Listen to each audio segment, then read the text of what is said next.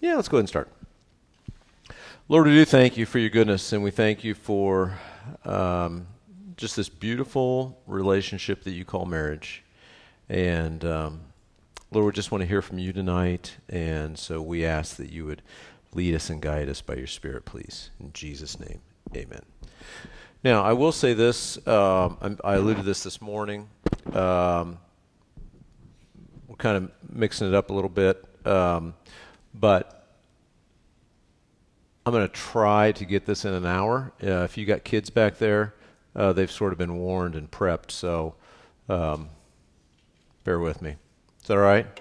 Yes. I got a lot on my head, and I, as I said this morning, I went through what I thought was going to be in my head, and then Tracy said, "Oh, it's all good," but then uh, don't forget this and this and this and this, and so um, anyway last week we, uh, and what I'm going to try to do is I want each session to kind of stand alone, but also build on the previous. And so, um, so here we go. Last week for review, we mentioned we have all pre, we all have preconceptions of marriage when we go into marriage. We have we have these preconceived ideas, usually uh, cultural, TV, movies, peers, even church, and sometimes, unfortunately, even in church relationships or church uh, presentations of marriage, we can get the wrong idea. So uh, we want to move from we want to move from cultural marriage, not just to Christian marriage, but to biblical marriage. And I think there's a big difference between uh, even what is commonly called Christian marriage,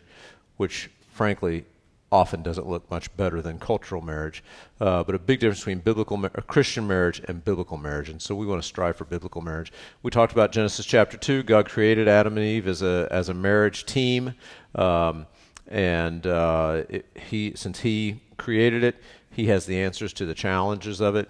Uh, and our marriage should impact our marriages should impact the world for Christ for generations. We want to we want to build a godly legacy, whatever that looks like, right? We want to build we want to um, you ever see those? Uh, now that we're a Hobby Lobby uh, city, we can talk about these things. We are a Hobby Lobby town here in Madison, Indiana.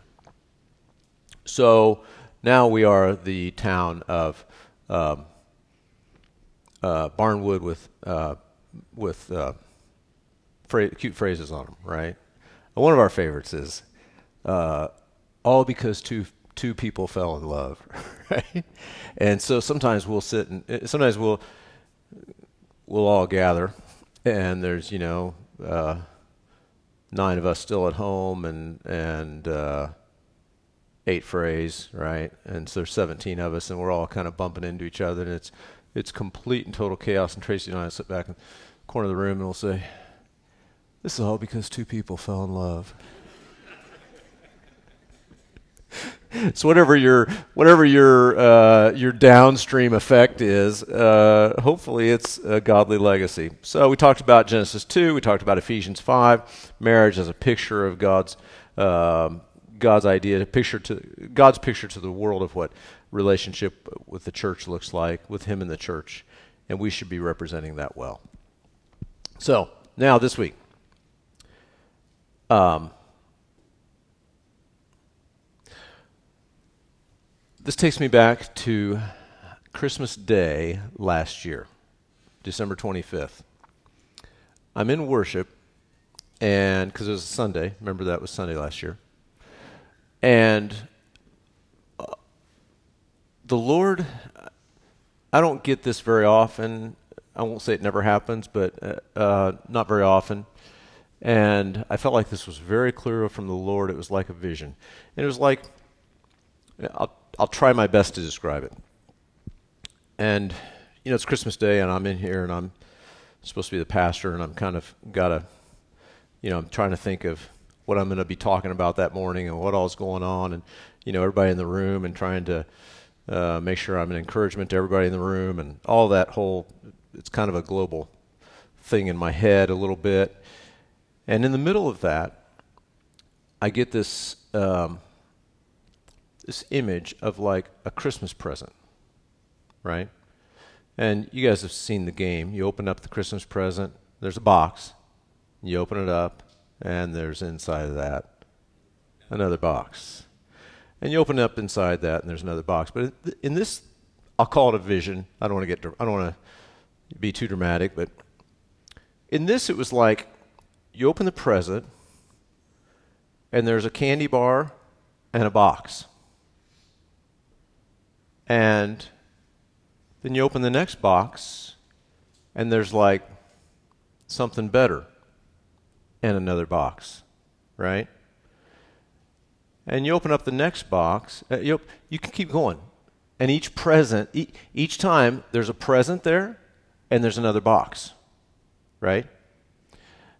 And in my mind, uh, and as I think I told you last week, I was kind of struggling with the Lord like, am I supposed to do a marriage class? Because I don't want to do that if I'm not supposed to. I don't pretend to be an expert on marriage, and and you know, there's there's there's a, a cost account and and all of those sorts of things, and I didn't really want to, you know. But anyway, I'm I'm thinking through this sort of box thing, and in my mind, then you start having this conversation with the Lord in these kind of moments, and in my mind, I'm like, you know, that's that's honestly how some of us can be sometimes. And I don't want that for any, and as I'm th- I was thinking in terms of a pastor at that time, I don't want that for anybody in this room. I don't want anybody to ever stop like, okay, I'll take my candy bar and not open the next box. But too often we do that as Christians, right? Like, candy bar, I'm a, I'm a candy bar kind of a Christian. That's good. I'll take it. Or, you know, maybe the next box has got, you know, maybe there's a $10 bill in that. I'll be a $10 bill kind of a Christian. Uh, maybe the next box is a $100 bill. I'll be a $100 bill kind of a Christian. And so often we decide where our stopping point is. And in my mind, I was like, Lord, that's how some. I, I, know people that I'm burdened in that way. I'm not judging, I'm not condemning, I'm just. My heart aches when I see that in people. My heart aches when I feel like I'm in one of those phases, and I've been in those phases before. And so I was like praying and I'm worshiping, and I'm, Lord, Lord, I don't want to do that. And the Lord says to me, That's what you're doing if you don't teach a marriage class. And so here we are, nine months later. But as I take that back in my head, can I say, very commonly, that's how we approach marriage we will go to this degree of intimacy physical, spiritual, emotional, communicative, whatever you want to whatever you want to call it. We will go to this point and stop. No more boxes. We're done. And the and the the reality is as I'm as I'm kind of unpacking that in my mind, I think the thing that makes us not unwrap that next box is fear. We don't know what's in that box. That box feels vulnerable. I make myself, uh, I take a risk every time I open that box, even though I know that each box so far has gotten better. I take a certain risk. And so if I can encourage us tonight, I'm going to I'm going to press us for the next 3 weeks, okay? So probably the crowd will get smaller and smaller and smaller. Two weeks from now, I'll be looking at my wife and I'll say, I got this awesome study. It's for me and you, babe. but there is so much that the Lord would love to have for us in our fellowship with Him. And again, I want you to appreciate the parallels our relationship with Him and our relationship with our spouse. There's so much that He wants from us. There's so much intimacy He wants to share with us. And there's so much intimacy that He wants us to enjoy together. Okay? And we only do that by just keep peeling back those boxes. Don't ever stop. Don't stop till you're dead. I met with a guy this week, 89 years old, celebrated his 68th wedding anniversary this week laying in a hospice bed, just waiting to die. Sweet, sweet, sweet, old, faithful, believing couple.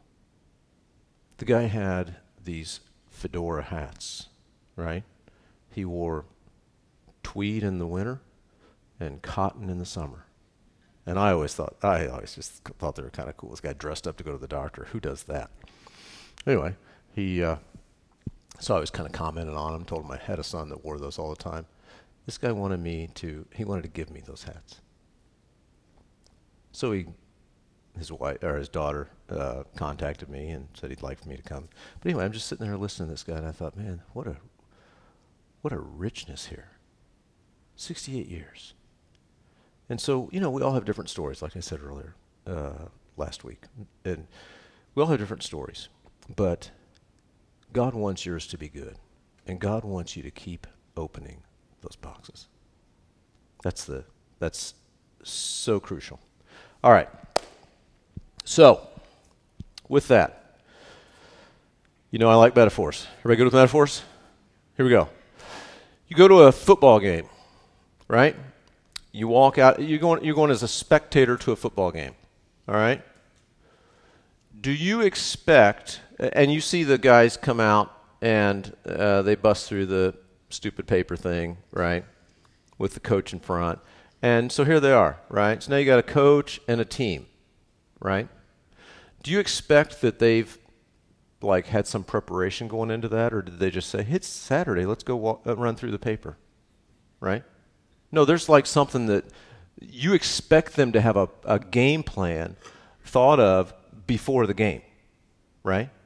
So what I want us to do tonight is to consider uh, some tools, some biblical, again, we're talking about biblical versus Christian marriage.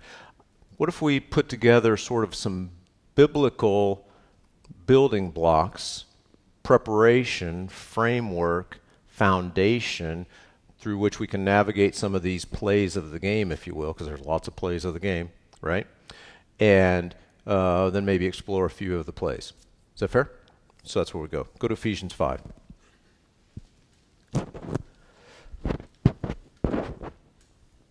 Now, as I said last week, we read this last week in the context of just the overall picture of, of, of Christ in the church. But tonight I want to break it down a little bit in terms of the, hus- the role of the husband and the role of the wife.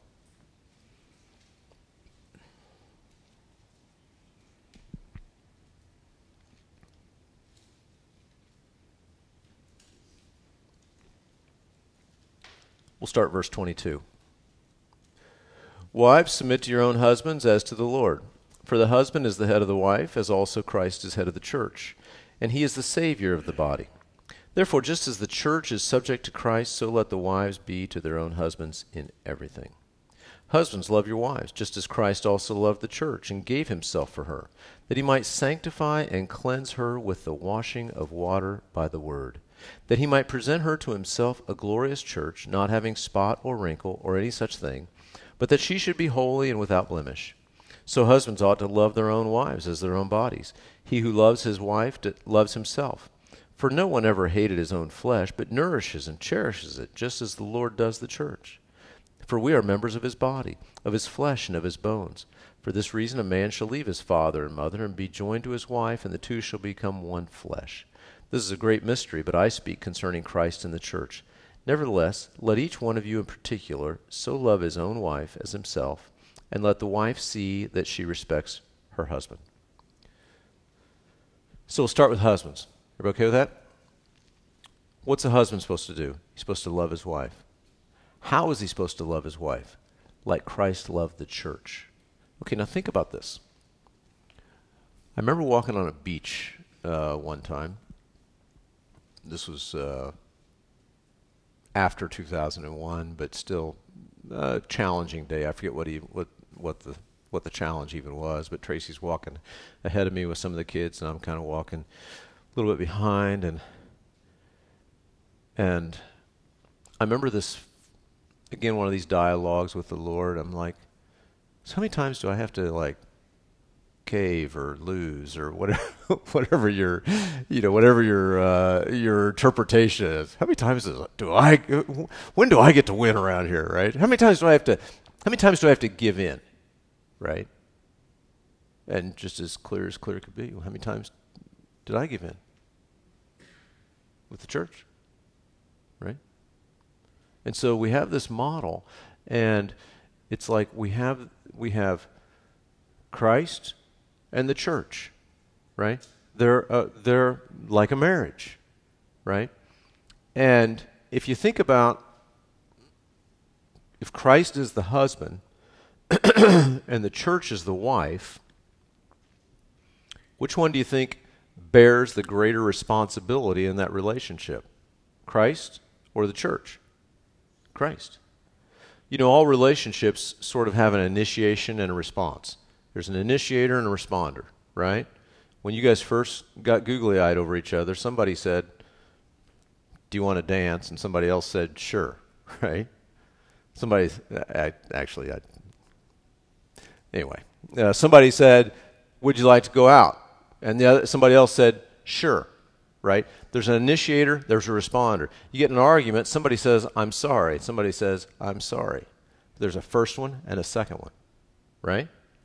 There's, a, there's, there's one that moves towards reconciliation and there's one that receives that, right? There's, ones, there's one that initiates vision and one that comes alongside, right? Christ and the church. Christ bears the responsibility of this relationship with the church, right?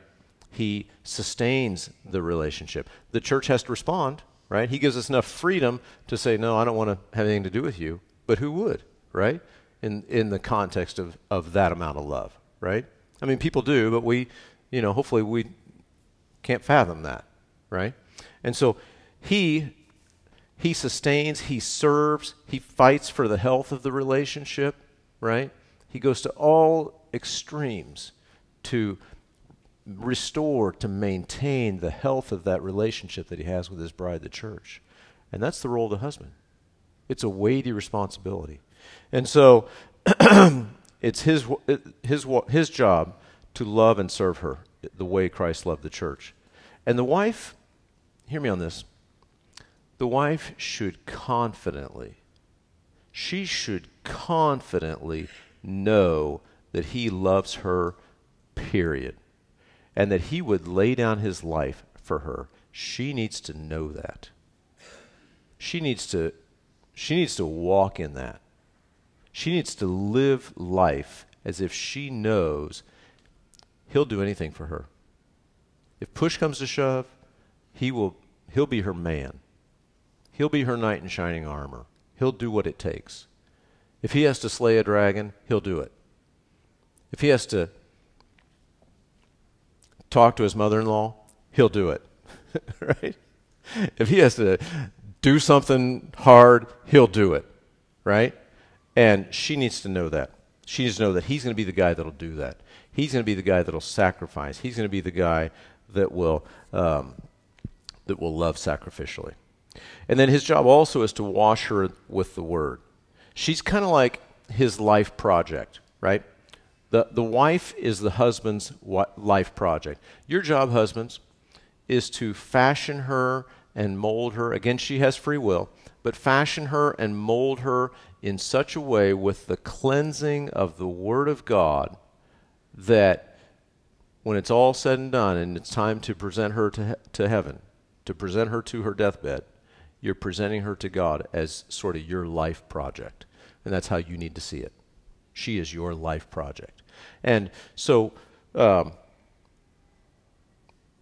that, that doesn't mean you have all the answers. That doesn't mean she, she doesn't have free will.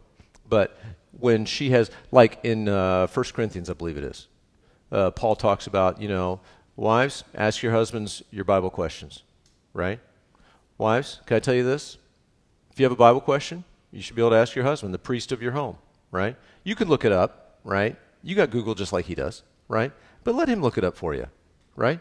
Engage him in that. Give him give him the honor of of letting him do that, right? And guess what? As he does that, guess what? Over time, hopefully he'll own that too, right? And so um, that's a that's a key thing. But uh, l- just like we always talk about here Love is what motivates God. Everything God does is based on his love. Love is what should motivate a husband to love his wife. That relationship should be relationship should be held together by the love of the husband. So, Again, love is an abused word, right? So let's just look at 1 Corinthians 13.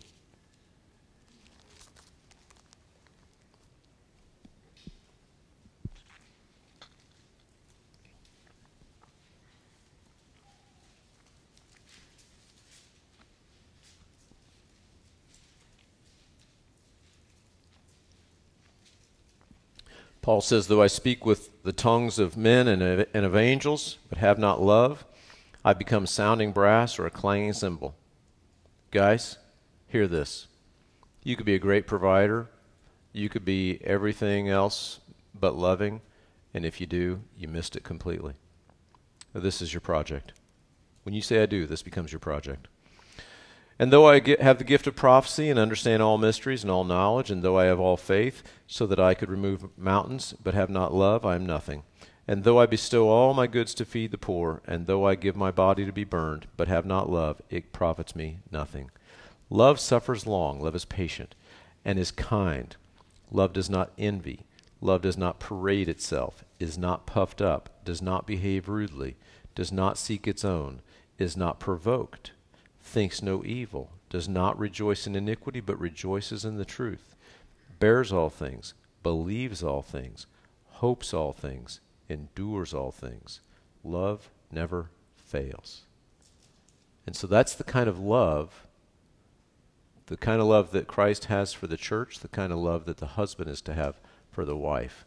And so I'd encourage us, husbands, myself included, to be very familiar with that list, uh, particularly starting there in in verse 4. Patient, kind, doesn't envy, does not parade itself, not puffed up, does not behave rudely, does not seek its own, is not provoked, thinks no evil, does not rejoice in iniquity, but rejoices in the truth, bears all things, believes all things, hopes all things, endures all things. Love never fails. So that's men. That's all you got to do, men. Right? All right, fair enough? Piece of cake? Ladies, back to Ephesians. Interestingly, most of this narrative I just read in Ephesians 5 22 to 33 relate to the men. The wife has two commands. Verse 22 Wives, submit to your own husbands as to the Lord.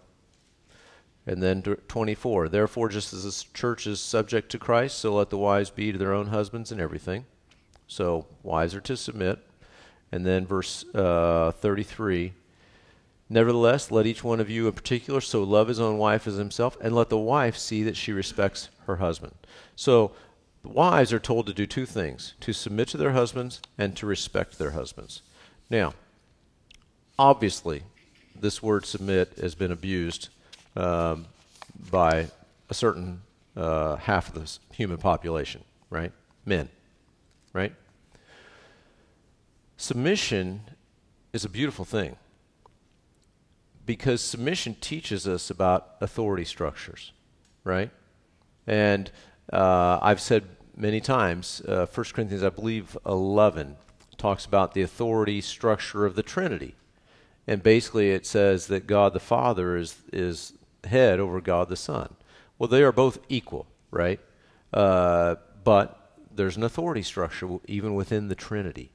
And so, if there's an authority structure within the Trinity, that doesn't that doesn't have anything to do with value or or importance or anything else like that. It's just an authority structure, just for just for order. And the same way, the home has an, has a certain order, and that is the husband is to be the head of the home, and uh, the wife is to submit to that headship. Now, a couple of caveats. Is that right?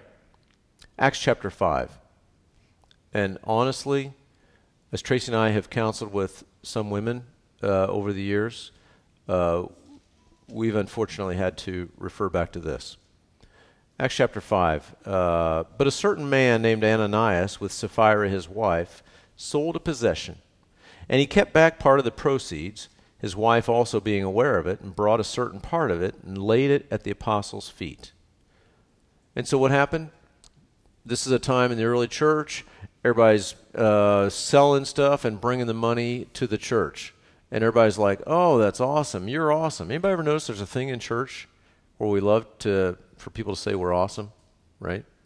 I mean, if honestly, in this church, I, I do all I can to guard against that, right? I, we don't have a lot of don't have a lot of spotlight moments uh, up here, right? Because uh, we want people to, if people serve, we want people to serve for the right reasons. And it's not for human notoriety, right? Well, anyway, they were uh, serving for human notoriety, and there's a lot of people, not necessarily for that, but Ananias and Sapphira got this. Well, we'd love for people to say we're awesome, right? But yet we don't want to give away all the money, right? So they sold a piece of property, and they gave part of it, but they said that that was all of it, right?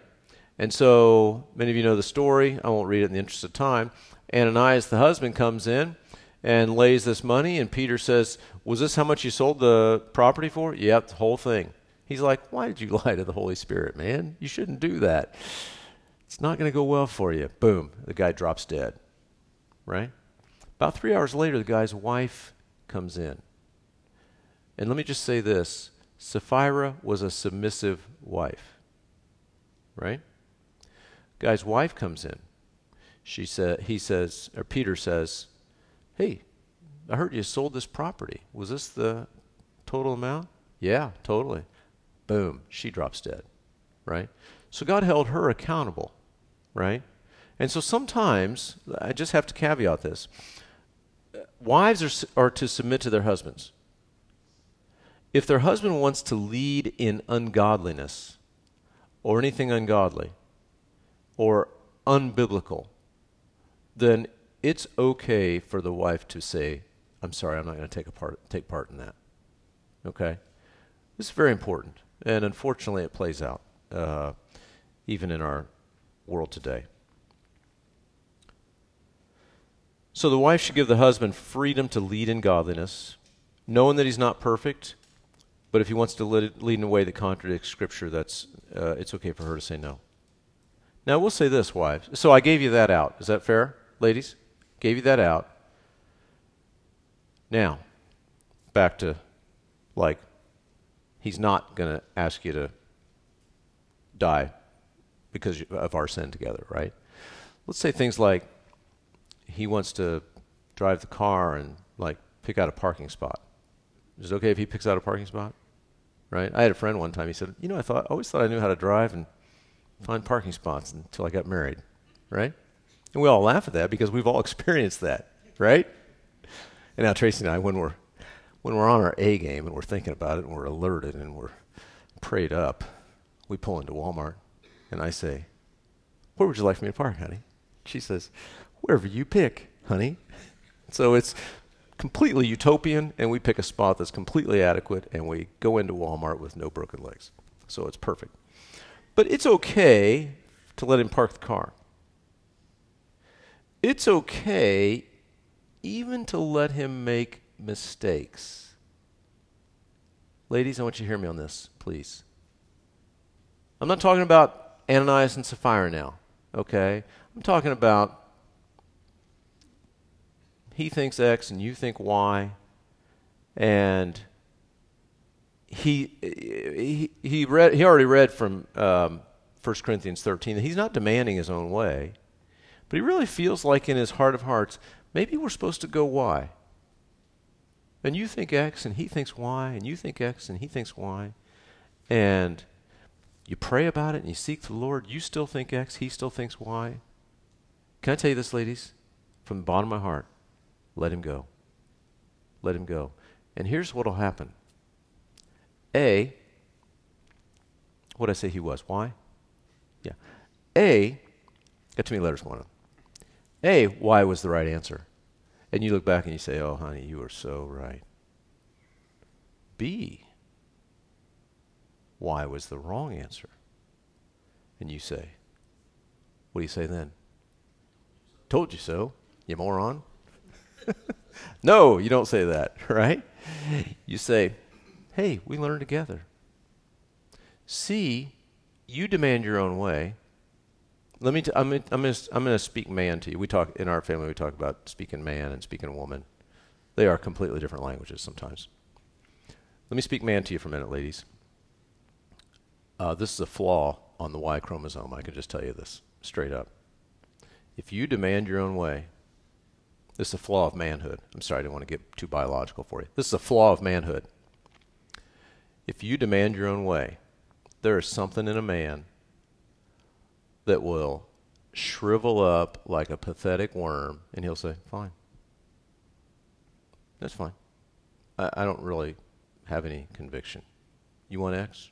We'll take X. Let me ask you this. You want to be married to that guy?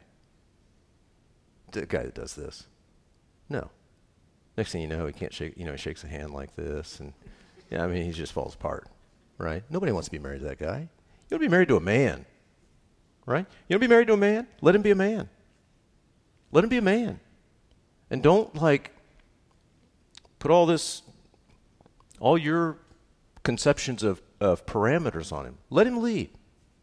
Let him lead. And if he messes up, that's an awesome educational opportunity for both of you.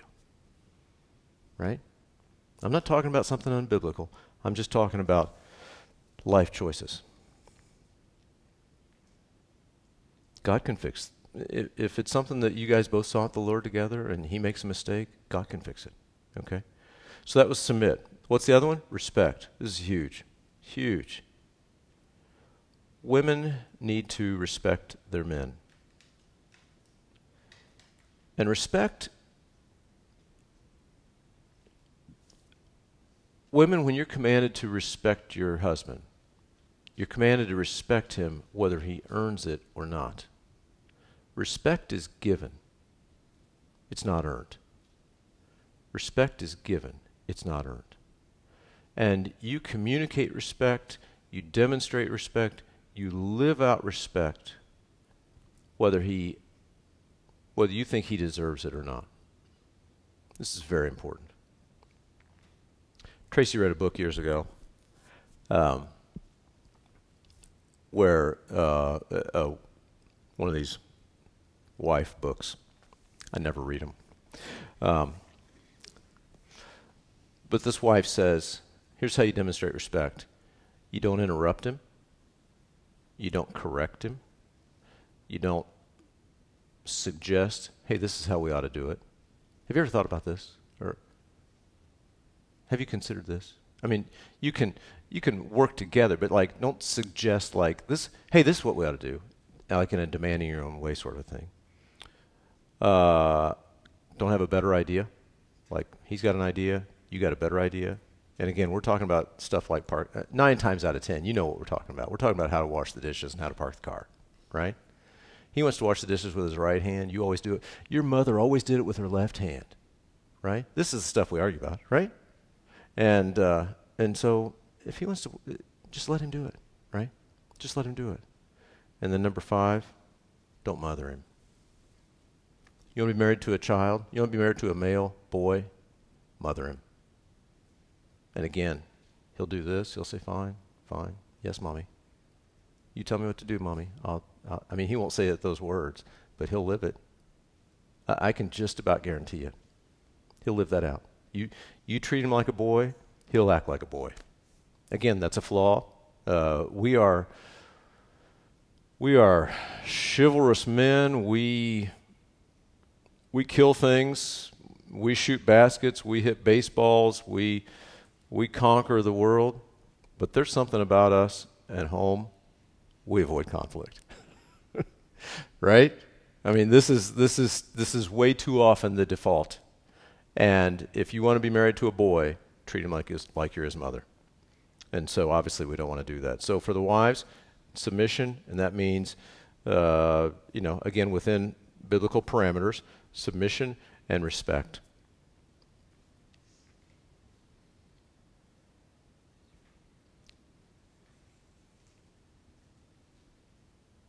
Now, men, here's the thing. Women, eh, now, men and women are different at their core. Women, men and women are different to the, down to the DNA. Men and women are fundamentally different down to the DNA, right? And here's one of the things that they're different. I believe, I believe this with all my heart. Women have this craving for love. Women want to be loved. They also want to be respected to be sure. But probably if there's if there if I could put an order on it, they want to be loved number 1 and respected number 2. Men interestingly, want to be respected, number one, and loved, number two. Ladies, you ever got flowers for your husband? He's like, What are these? Right? You're writing poetry? Right? You take him to a chick flick? Right? Or, let me get, can I give you a pointer for next Valentine's Day? You look at him and you say, You are the man. He'll be like, Oh, really? You think so? Right? It'll be the opposite of this thing. Right? And so, women, check this now Women are wired primarily for love, men are wired primarily for respect. So it makes sense that God commands the man, oh, by the way, wake up to the idea of love because it's not as much in your DNA as it is hers. So I need to remind you, God would say, to love her like Christ loved the church. Women are so wired for love that they're not necessarily as alerted to the need for respect. And so this is why God says, hey, women, I need to remind you respect your man. Communicate respect for the man. Demonstrate respect for the man. Live out respect for the man. And along the way, right, let's just state the obvious. Men, you could help her by being respectable. That's her command, regardless what you do. But boy, you could sure go a long way by being respectable, right? I mean, you burp at the table as loud as you can, try to have a, a gas passing contest at dinner time in front of the kids, right? And she's supposed to respect you, right? It, you're making it a little hard on her, right? And even, I'll, I'll tell you honestly, and my wife, sometimes she'll say, in her loving, respect, respectful, amazing, awesome, perfect wife sort of way, she'll say, Please don't tempt me to dishonor you. and I'll say, check. Okay, I'm commanded to love my wife, right? Man, it's so just it just flows when she's so lovable, right? And at other times it's a little more work. Doesn't take the responsibility away from me, but you see the idea? Men, love your wives. Wives, respect your husbands. Men, try to help your wife respect you by being respectable. Women, try to help your husband love you by being lovable. All right? So, that's how that rolls. All right? Now, some additional supporting documents from the Word. 1 Peter chapter 3, turn over to the right. After Hebrews and James.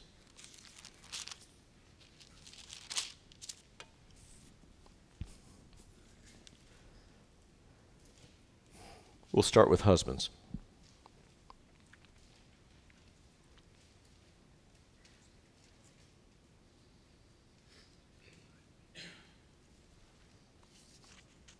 Okay, you ready?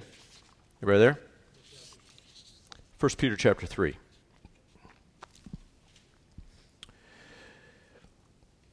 And honestly, if you're ever a husband or a wife, if you're a husband particularly, and you come to me asking about your marriage, I'm probably going to read Ephesians 5 or 1 Peter 3 to you. Husbands, likewise, dwell with them with understanding, that is, with your wives, giving honor to the wife as to the weaker vessel, and being heirs together of the grace of life, that your prayers may not be hindered. So, we're to do, in addition to loving her, we're supposed to dwell with her with understanding, and we're supposed to give honor to her. So, if I'm going to dwell with my wife with understanding, that means I need to know her. That means I need to know her. Now, I can live out my part of the marriage thing in such a way that causes her to shut down a little bit, right? I won't ask for show of hands, but I'm going to guess that we all, at some point or another, know what it's like to have a wife that's at least a little bit shut down. It's hard to get to know that woman, right? Because frankly, she's just protecting herself. And so I need to, first of all, live in a way that she feels. Remember, we talked last week about vulnerability. She needs to feel free to be vulnerable before me. And so she needs to pour out her heart to me, and she needs to be able to tell me maybe even things that are hard for me to hear. But I, I need to learn kind of who she is and and and I need to study her. And I need to dwell with her with understanding. And let me just say this, men. Because we have different brains, we have different DNA, we have different languages, sometimes we think in terms of our language, our DNA, that she just doesn't get ours, right? Like ours is right and hers is wrong, and she's just flawed, right? And really, it's more like I like this idea of the weaker vessel. She's more delicate. She's just a delicate vessel. She's more tender than we are, That's not rocket science. It's not rocket science to say she's more delicate than I am. But I need to study her. And Tracy made Tracy gave me this example this morning. Years ago when we first moved to town, do you remember? Raise your hand if you remember the uh, the Madison Milton Bridge before the one we have now. Most people. Okay. So, to you newbies, to you outsiders, to you migrants, to you influxers, um, we used to have a bridge that was so pathetically rickety. I mean, it was built in, I think, the 1930s, is that right? Something like that. It was built for Model A Fords, right? By the end of its life, I'm not making this stuff up. By the end of its life, they had like a traffic code that if an ambulance had to go from one side to the other, uh, they had to stop traffic on both sides so the ambulance could go down the middle and evenly distribute its weight in the safest way possible. That makes you feel good, doesn't it? Right? Now, prior to prior to uh, the engineers and the powers that be telling us that that bridge was that frail, there were two kinds of people in the world. The people that thought, oh, if you think that bridge is unsafe, you're just being irrational. And the people that thought, I think that bridge is unsafe. Okay? You were, those of you who were here, you were one of those two people. Well, I was one, Tracy was the other, right? And when we first came to town, I think we went over that bridge once, and Tracy's not crazy about bridges anyway. It's not like a phobia or anything, but she's just not crazy about bridges, and and you know you get all this. Eh, never mind. Anyway, that's you get these weird sort of intrusive thoughts. Ladies, you get intrusive thoughts sometimes, and I know what I'm talking about. you get these intrusive thoughts. We won't even go there, but um, she's like, man, that bridge. I just don't like that bridge. And she would say to me, she'd say, and at the time. Um, we went to church for a little while down in Crestwood, and you know it's way more efficient to go down that bridge, cross that bridge, and pop over to Crestwood, right? But now, can you please just not take me over that bridge? And she would even say this: "This may be an irrational fear, but would you please just roll with me on this?" And to me, this is like dwelling with your wife with understanding. I mean, I've not done everything right, but I did that one right, right enough that she remembers it as of this morning, right? And literally, if we had an errand to run in Carrollton, right? If, if the Murphys needed to go to Carrollton, the Murphys would go down to Louisville, cross the bridge, back up the river to basically where we started on the other side of this bridge, right? A two hour ride to Carrollton, right? because I was not going to take my wife over that bridge. It was, she just wasn't into it, right? If we dwell with our wives with understanding, guess what? There are some things that they're going to need to be nurtured through. We might say they're irrational. Give me a break. Lighten up. Come on, right? But a woman doesn't want to be told, give me a break, lighten up, come on, right? And so we need to dwell with her with understanding.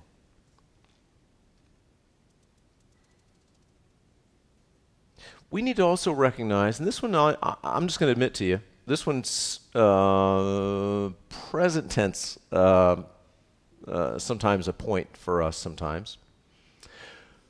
As we dwell with our wives with understanding, now I told you that she's, you know, Tracy doesn't want to interrupt me, correct me, you know, make a lot of suggestions how I ought to live my life, uh, better ideas, or mother me, right? Tracy's on that.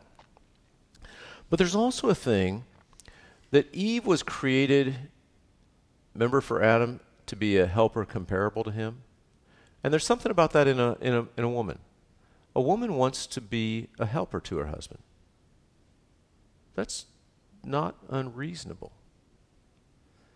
But remember that uh, love is not easily provoked?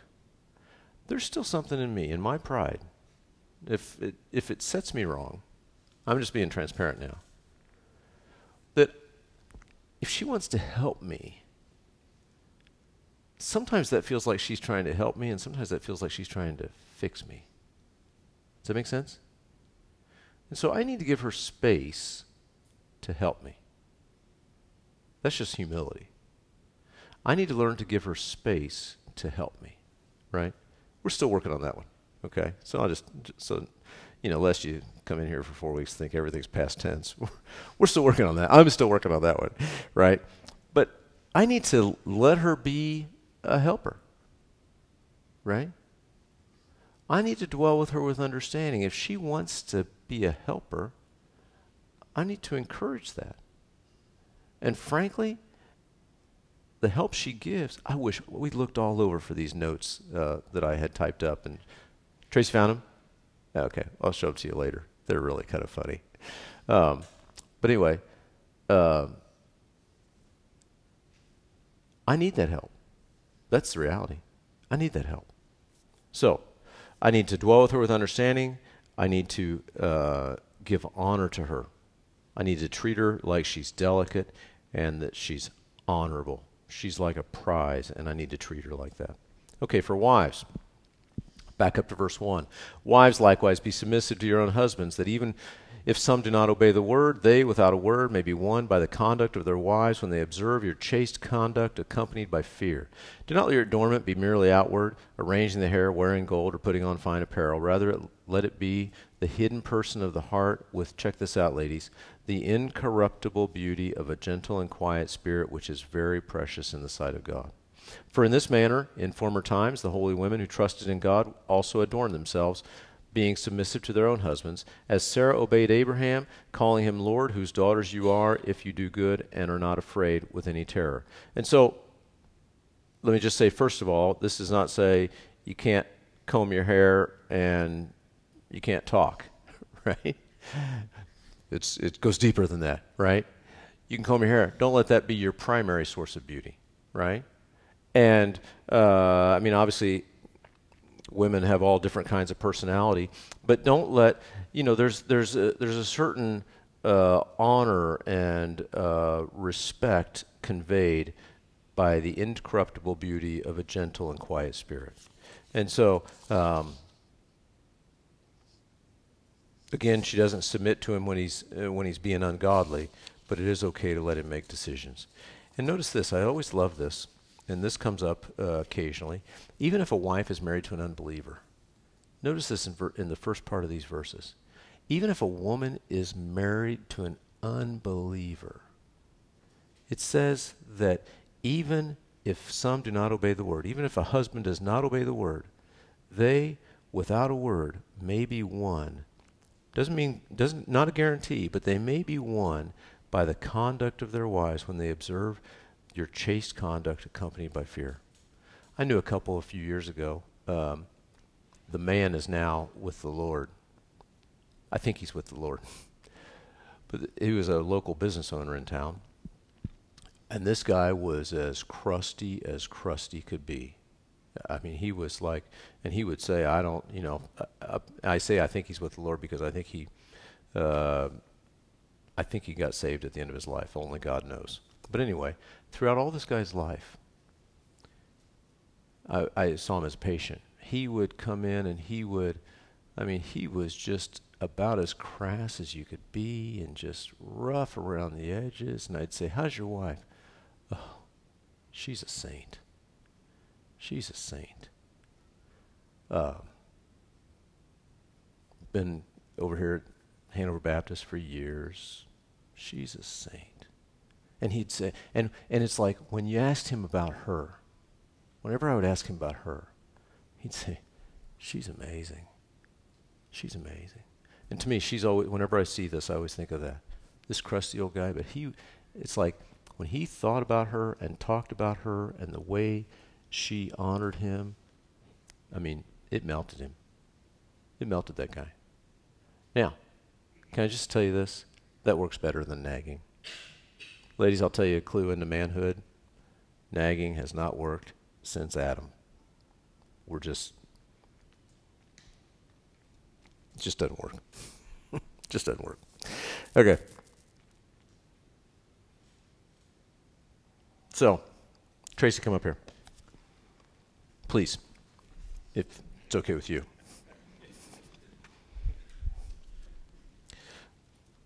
This is another one of those word picture vision things the Lord, I believe, showed me years ago. This is Tracy Murphy, everybody. Um, that uh, to me, all the stuff we could talk about Ephesians 5, we could talk about 1 Peter 3 all day long, right? But to me, like, this anchors in my head. So she sits right here. We call this the pocket, right? Right here. She sits right here, right? And I sit like this. This is Ephesians 5. Now, what you notice about Ephesians 5? I'm attentive to her, but I don't have a chokehold on her. Right? I could get a chokehold here pretty easy. I think I could take her.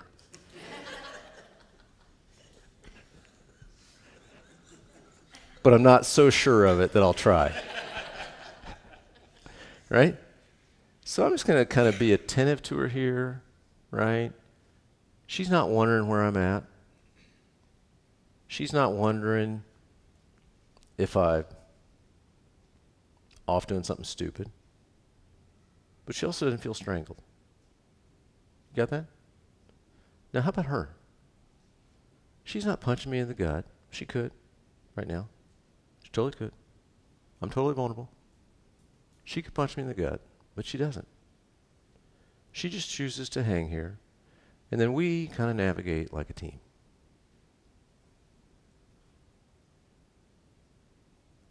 Everybody got it? Crystallize that in your mind. All right? Thank you. Good job. That's how much I let her talk. Just kidding. She's talking. All right. So, we're back to the football game. Everybody good?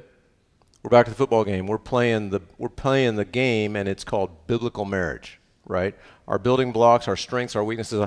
I do this. Uh, uh, we've been on a kick a little bit lately. Um, basketball in the barn, and sometimes we'll play basketball uh, from age 61 down to how old's Joey? Eight, down to eight, right? Eight years old to 61, going going hardcore in the basketball game, right? And so at my age, I'm probably a better coach than I am player, and I can pass better than I can run, and I can, you know, so I have my resources, but I also have my limitations. And so I'll coach every now and then. I'll I'll be the coach. Kids bought me one of these, um, you know, you see the, uh, I don't know, the little dry erase board that's like this, and it's got a p- layout of the court. And I've got this, and I got my pen, and, and I'm doing this, and I and I'll pull my team aside, and I'll say, all right, what are our strengths and what are our weaknesses, right? And you know, you're ranging from 61 down to 8. You've got some strengths and you've got some vulnerabilities, right? And so what are our what are our uh, what are our tools, if you will, if we're going to play this football game of, of biblical marriage, right? And so uh, again, we need a proactive plan. So we have an opponent, right? And I believe in in this life of marriage, uh, we have sort of an opposing team, and they have a few strategies. Is that fair? Uh, but keep in mind, greater is he that is in you than he that is in the world. So it's almost like, uh, I don't want to take this metaphor too far, but it's almost like a Harlem Globetrotters game, right? There's a huge mismatch. We have the Lord, they don't. But somehow they still trip us up, right? Isn't that crazy? We have the Lord, they don't. They somehow trip us up. So, what are their tools? Their tools are Satan and the demonic realm, right? Satan in the demonic realm love to tell you things like, you're worthless. You're a loser. Better yet, your husband's a loser. Why? Because Satan is the accuser of the brethren. Right? Your husband's a loser. Your husband's uh, is is a jerk. Why should you respect him? He doesn't deserve it, right? Your wife's a nag. She's a contentious woman described in, in Proverbs. There's even Bible verses about it repeatedly in the book of Proverbs about her. Why would you, you know, why would you love her? She's contentious. You would be better off living on the corner of a rooftop, right? He says things like, I married the wrong one. He says things like, so and so wouldn't have treated me like this, right?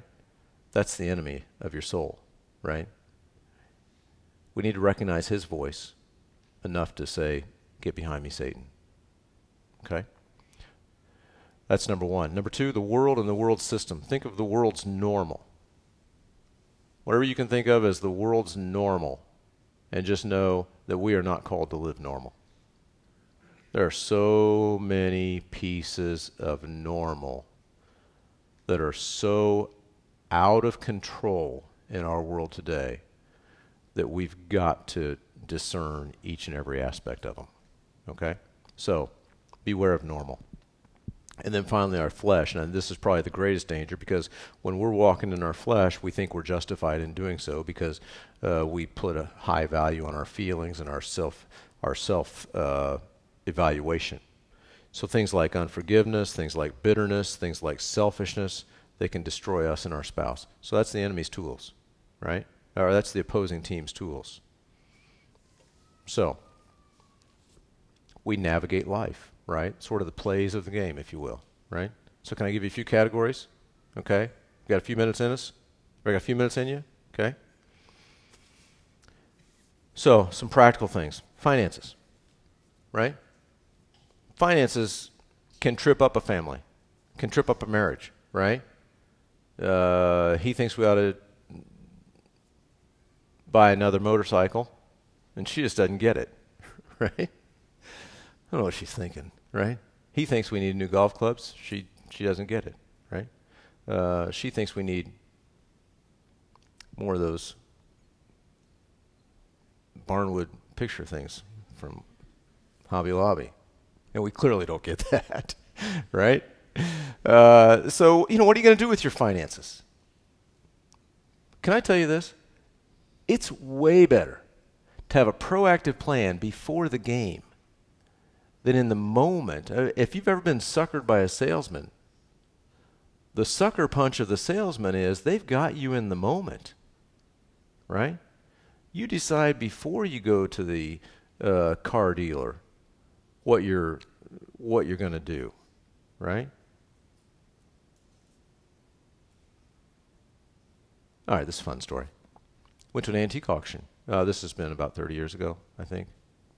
So you know, anything can happen in 30 years. So went to an antique auction about 30 years ago uh, with no necessary plan. I'm like, yeah, I'm not sure if we had kids, but anyway, I get up. I'm going to go go to the bathroom, get a cup of coffee. I come back. My wife's holding a quilt. I'm like, nice quilt, right?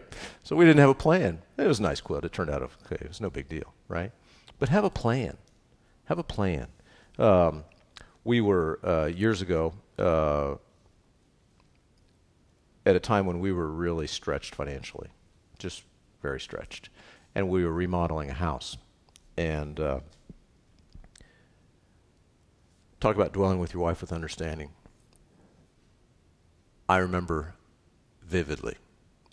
We were remodeling the house, we remodeling the kitchen, and there was a faucet discussion, right? You ever had like a faucet discussion or something like that, right? Of course, there were f- 50 of them at Lowe's that were completely adequate, uh, that were like $100 or less, right? And you know, if you would just turn that one on, guess what happens? Water comes out. You turn it on this side, guess what happens? Cold water comes out. You turn out this side, hot water comes out. It was a completely adequate faucet, right? And um, Tracy really was trying not to demand her own way, but she was really enamored with this $200 faucet that did the same thing, right? She was really, she loved that faucet. And again, I'm, I, I, I had this thought. I don't know if this, I think it was the Lord. I had this thought like, you know, your wife's home at the time, I think we had uh, five kids. I had this thought like, wonder how many times in a given day my wife's at home raising five kids, making three meals every day, washing dishes after every meal, preparing before each meal. I wonder how many times she would.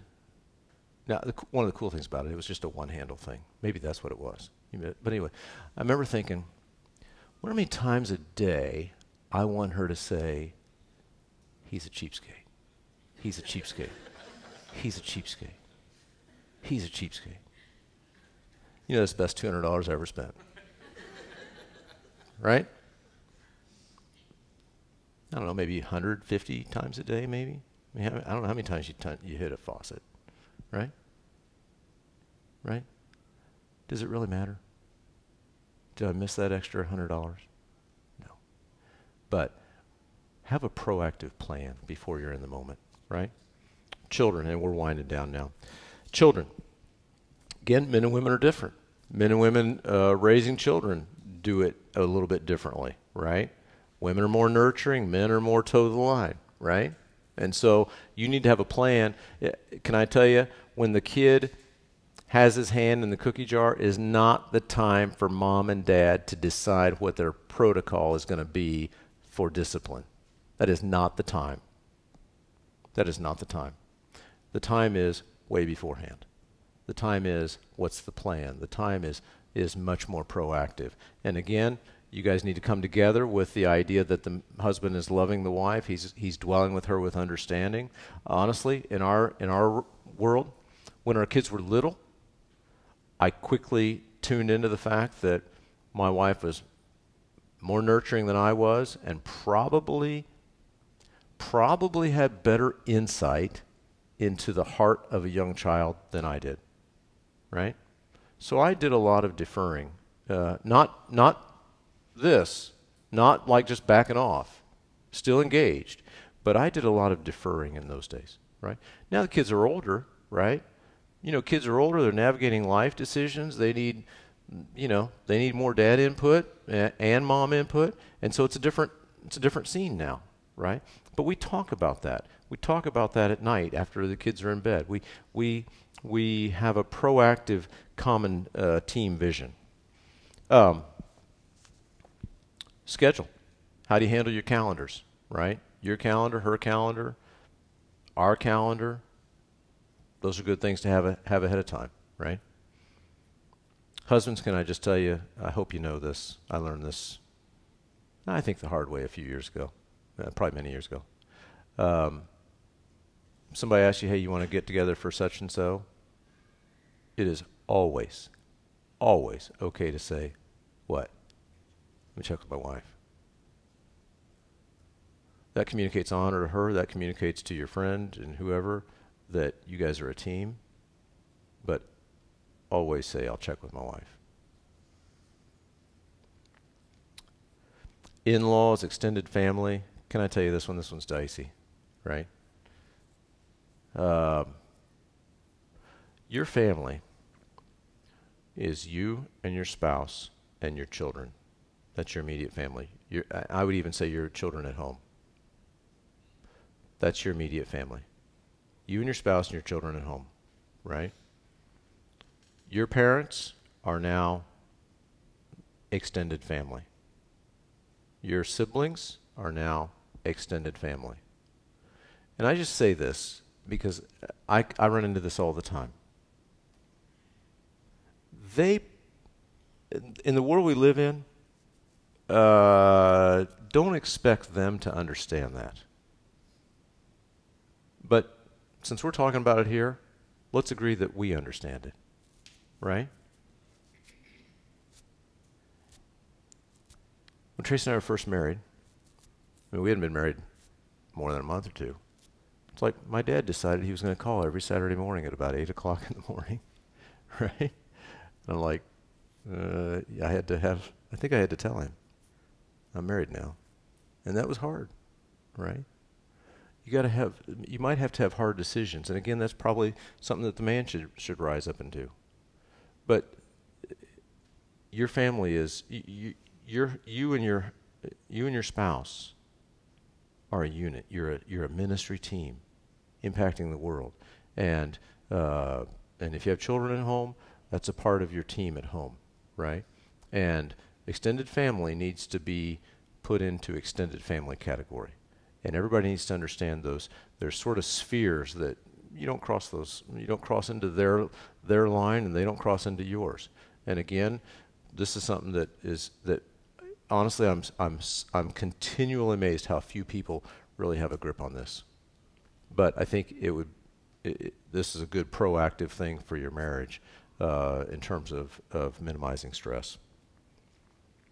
Friends, can I tell you this? It's healthy to seek out couples friends or family friends, right? If you can, if if you can find friends where you know the husbands hang and the wives hang, that's a treasure, right? And and it's all edifying, and it's and and your friends uh, draw you closer to the Lord, because most friends will either draw you closer to the Lord or farther away from the Lord. If you can find friends where the husband can hang, the wife can hang, you can hang together, the four of you can hang, or whatever. If you have kids, the kids can hang with each other, while the husbands and, and the wives can hang, and everybody can hang together. That's that's that's huge, right? That's a treasure, and um, I am.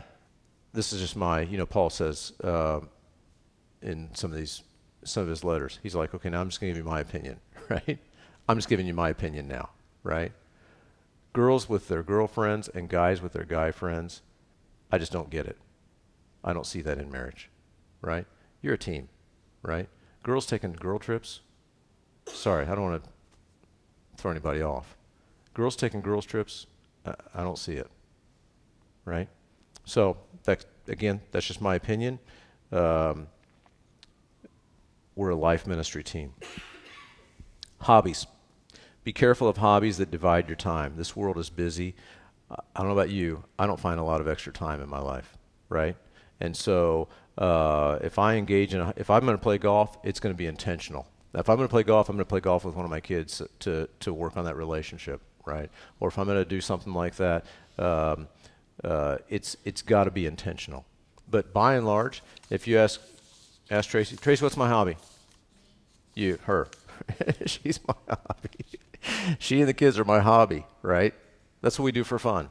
And by the way, let me just can I just back up for one second? Last last week I said, you know, if you're if if you thought the, purpose of marriage is for you to be happy, then that's wrong.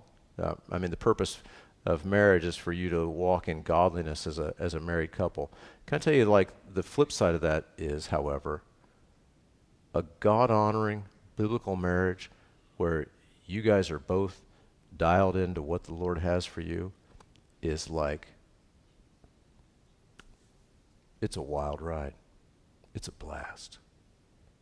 And honestly, if you ask me today, what what do you love to do?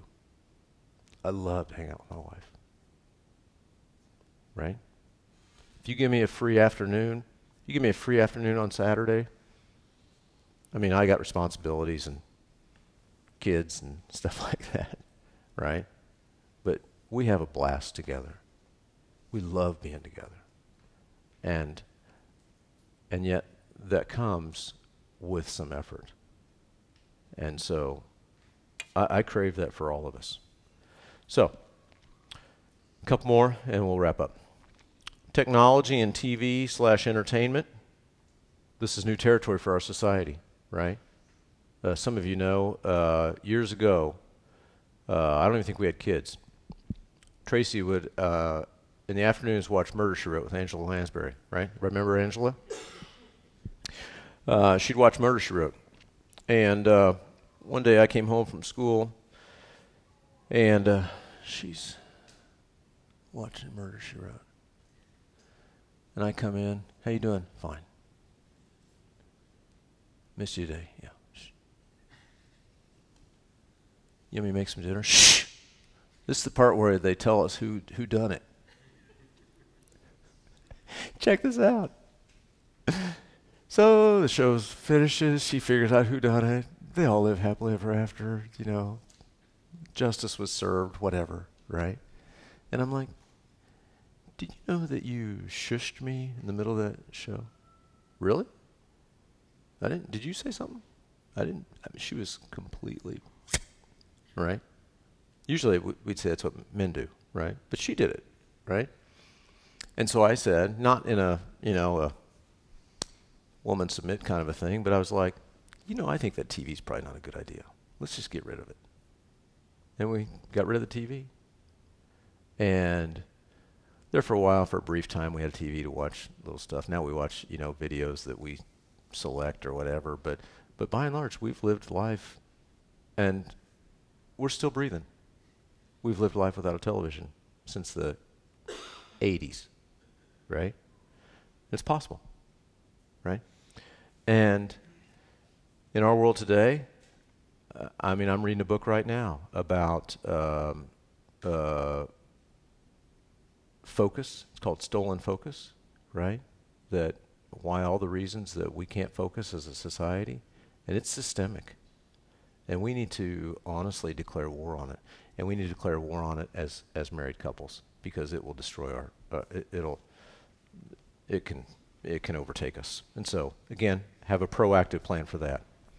Um, speaking of technology, and uh, I'd be remiss not to say this, everybody, every home, and let me just say this, especially every man, must, capital M, capital U, capital S, capital T, must have a proactive plan for pornography.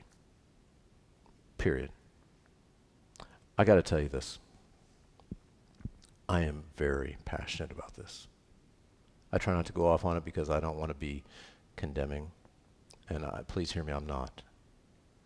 I know this is pervasive. I know this is very pervasive. I know it's addictive. I know that I, my heart breaks for people that are caught in this trap. And I know that it's very, very common. And let me just say this temptation is way easier to prevent than it is to climb out of. I talked to a guy this week. I, I had lunch with a guy this week that just absolutely broke my heart. And let me just say this, if this is any, I don't want to get too graphic. And I know I'm being recorded. But there was a day when if you wanted to see pornography, you had to go to 7-Eleven and ask the nice 80-year-old lady that was the cashier that night, "Can I can I buy that magazine?" Right? And then there was the day when all that changed and it was really accessible, you know, on my phone in my closet. Can I tell you this? We're in the third era now. And here's what the third era looks like. Somebody messages you on social media maybe sends you a picture, maybe maybe some dialogue goes back and forth. And next thing you know, you're being extorted. Right? And it's malicious. And it's destructive. And Proverbs says it'll reduce you to a crust of bread. And let me just say this. This is this is hugely dangerous. Hugely dangerous. And I don't want to ever have to. Uh, I would love to never have another meeting like I had with this guy this week. With anybody. So, if that's you and you need to talk about it, we can talk about it later. But let me just say this you need to have a plan. If that's not you, awesome. Have a plan. I live in a fishbowl with nine people. That's a great plan.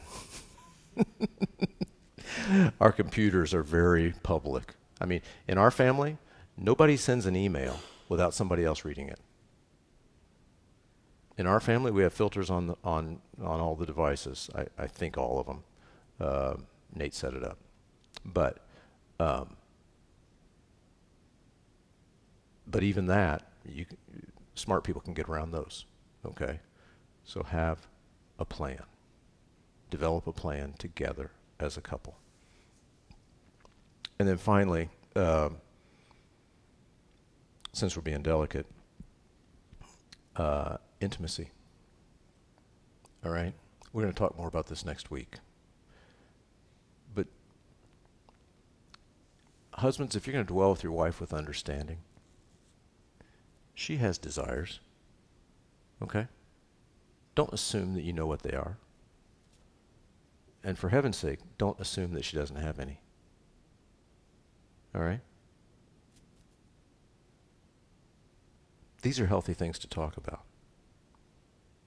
They're healthy things to talk about proactively. They're, this is probably one area where we probably assume too much. We probably think we we probably think we desire what we desire, and the other person um, can just roll with it or just get over it. And we approach this topic, honestly, too often a little bit selfishly.